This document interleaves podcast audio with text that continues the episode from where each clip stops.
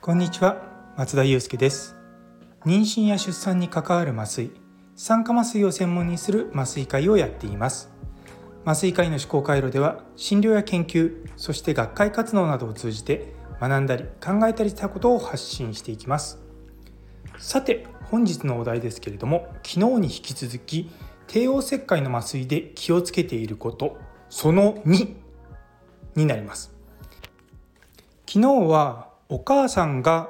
手術中心地よく過ごせるようにっていうことをお話ししたんですけれども今日はですね赤ちゃんの方へのお話です。で私が帝王切開の麻酔中に気をつけていること。その2は赤ちゃんへの麻酔の影響を最小限にするということです。一般的に帝王切開の麻酔背中からの麻酔でやる一つの理由として全身麻酔の薬が赤ちゃんにいかないようにと言われるのもあるんですが実は背中の麻酔もちゃんと麻酔をしないと赤ちゃんに影響しちゃうんですね。どういうことかというと昨日もちょっとお話ししたんですけれども帝王切開の麻酔の影響で血圧が下がっちゃうんですよ。で血圧が下がると胎盤に行く血液の量が減ってそれによって赤ちゃんに行く血液が減っちゃうんですよ。そうすると赤ちゃんが具合が悪い状態で生まれてくるっていうことがまあ、ゼロではないんですね。実はこのことはもう1940年ぐらいからも知られていてずっとですね今もまだ帝王切開の麻酔の研究の中でいかにお母さんの血圧を維持したりとか、まあ、心臓から胎盤を通じていく血液の量を保つかっていうところは我々の診療においてもトピックになってます。私が最初に酸化麻酔を学んだ2010年ぐらいの時にその当時の診療部長の先生に言われたのは帝王切開のお母さんで血圧が下がると赤ちゃんに良くないので血圧が下がったらすぐに血圧を上げなさいっていうふうに習ったんですね。そのためには血圧を普段手術中って5分おきぐらいに血圧を測るんですけれども背中の麻酔を始めたら1分ごとに測りなさい赤ちゃんが生まれるまでって言われたんですね1分ごとに測ると血圧が少し下がったぐらいで気づけるんですよこれが5分ぐらいの間隔を空けてしまうともう気づいた時にはお母さんの血圧がすごく下がっていてそこから血圧を上げるお薬を使ってもなかなか上がってこないし昨日言ったような気持ち悪いっていうことの原因になっちゃうんですよ。でそういったそのお母さんの血圧っていうのがもちろんお母さんにも悪いだけじゃなくて赤ちゃんにも悪いっていうことがもうさまざまな研究で分かっているんですね。もちろん多くのそういった血圧が下がっても長い目で見たら問題ないと今のところは分かっているんですけれどもまだこういったものはですねその長期的に見た時にもしかしたらっていうことを考えるとやはり血圧をちゃんと保ってあげて帝王切開の時赤ちゃんが生まれるまで赤ちゃんの状態をキープしてあげるっていうことが非常に重要だと思ってやっています。でその当時から、まあ、血圧がすぐ下がったらすぐ上げようっていうような形でお母さんの血圧を維持して赤ちゃんの状態を保ってたんですけれどもそこの前後ぐらいからですねいやいやそもそも背中の麻酔したら十中八九血圧は下がるので血圧が下がらないように血圧を上げるお薬を予防的に入れませんかっていう概念が出てきたんですね。それまでのいわゆるその低血圧になってお母さんが低血圧になってから治療をするっていうアプローチからお母さんの低血圧にならないようにっていうアプローチに変わってきたんですよ。でその時に昔はですね点滴をたくさんしたりとかそういったことで血圧を保とうとしてたんですけれどもやっぱり血圧上げるお薬使わないと思ったように血圧が維持できなくて赤ちゃんに影響が出ちゃうよっていうのが分かってきたのもあってですね今はその血圧を上げるお薬っていうのを背中の麻酔を始めてからうちの病院では持続投与って言ってですね点滴のところから投与して血圧をま保っているというふうにやってます。こういった診療の変遷っていうのは僕らが例えば論文を読んで勉強をしてそれが安全かどうかっていうことをいろんな面から判断して診療を変えていってさらにその変えた診療が本当に赤ちゃんに対して良くなってるのかどうかっていうのを定期的にですね検討してやっていくんですね。大体ですねあの日本に入ってきて一番最初にそれをやるのがうちの施設だったりとかすることもあるのでうちの施設でやり始めると他がやり始めるっていうような感じなんですよ。まあ、革新的っていう言い方が正しいかどうかは分からないんですけども僕らは常に他の酸化麻酔をやってる先生たちの模範になるように最新で赤ちゃんにもお母さんにもいいことっていうのをやり続けたいという、まあ、ミッションがあるので、まあ、それに従っているだけなんです。最近だとやっぱりそういったちょちょっとの低血圧でも赤ちゃんの呼吸の状態が悪くなっちゃったりするっていうのも分かってるんですね。そもそも帝王切開の時って赤ちゃんって、まあ、羊水の中に浮かんでるんですよ。そのため赤ちゃんは生まれた後に肺の中に入っている水を出さなきゃいけないんですね。いわゆる下からのお産の場合は赤ちゃんすごく狭い産道を通ってくるのでその間にこう胸の辺りがギューって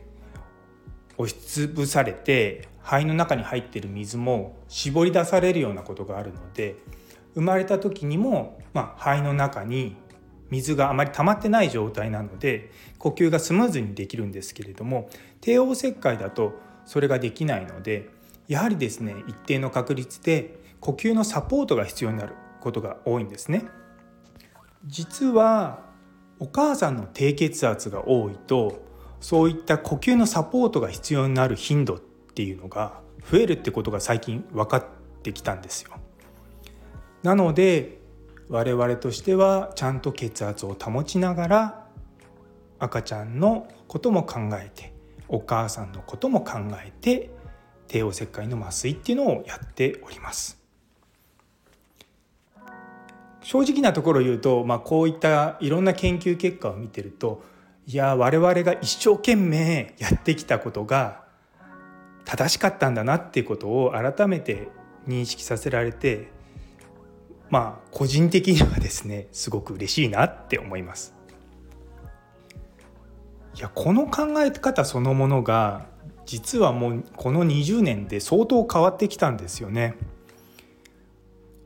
20年ぐらい前の時僕が最初、まあ、麻酔科になって言われたのは帝王切開の麻酔若い妊婦さんの背中の麻酔だから麻酔科医だったら誰でもできるし場合によっては産婦人科の先生でもいいんだよねみたいな感じで言われてたんですよ。確かにその麻酔をするっていうことだけを考えて手術が終えられるっていうことだけを考え切り取ってしまえばそれでもいいのかもしれないんですけれどもやはりより質を高く、まあ、こだわってやっていくっていうことがそのお母さんだけじゃなくて赤ちゃんにもとってもいいっていうような形になってるのは本当に嬉しいなと思います。多くの若い麻酔科の先生たちもその辺りは今分かっているような感じで当時、まあ、当時って言い方変ですけども、まあ、10年前ですよね。私が酸化麻酔やり始めた時にはあまりこの血圧のこと言ってもふーんっていう態度を取られてたんですよ。麻酔科医の先生たちから。いやそりゃもちろん理論的にはそうだけど別に俺困ってないしみたいな反応されるんですね。なので僕ずっとそういった人たちの前でそのお母さんの血圧を維持するのがすごく大事なんだよっていう話をずっとしてきてようやくそういった科学的なものが出てきて赤ちゃんへのことも出てきてよかったなって胸をなで下ろしてるのが、まあ、最近ですね。まあ、もちろんこれで問題が全て解決したわけじゃなくてさらにここからまた別の問題も出てくるでしょうしどんどんどんどんまあ医学は発展していくので僕としても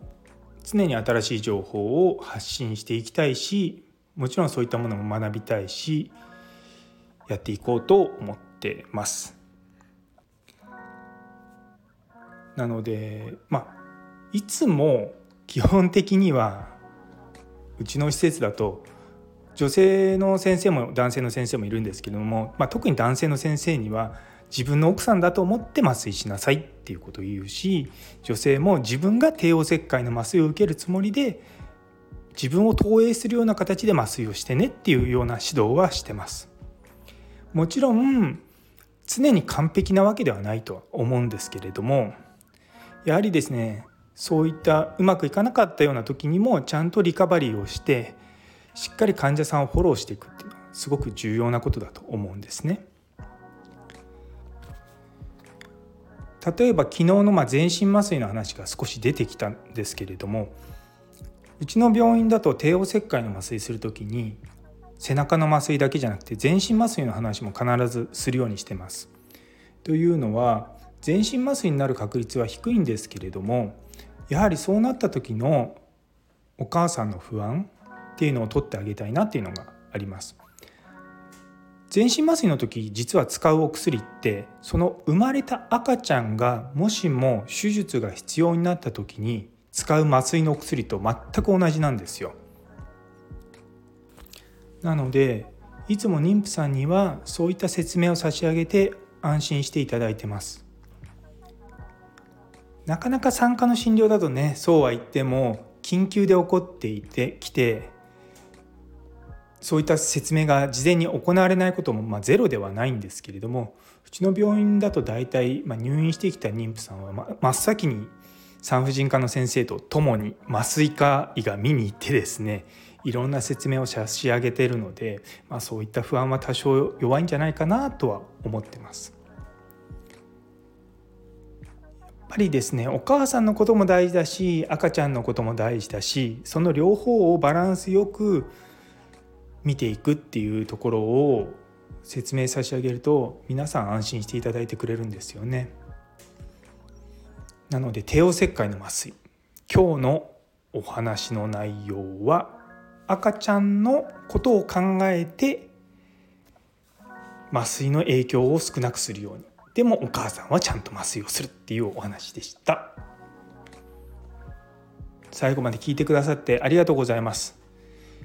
今日から月曜日で週の始まりですね。私はあの当直明けなので今日は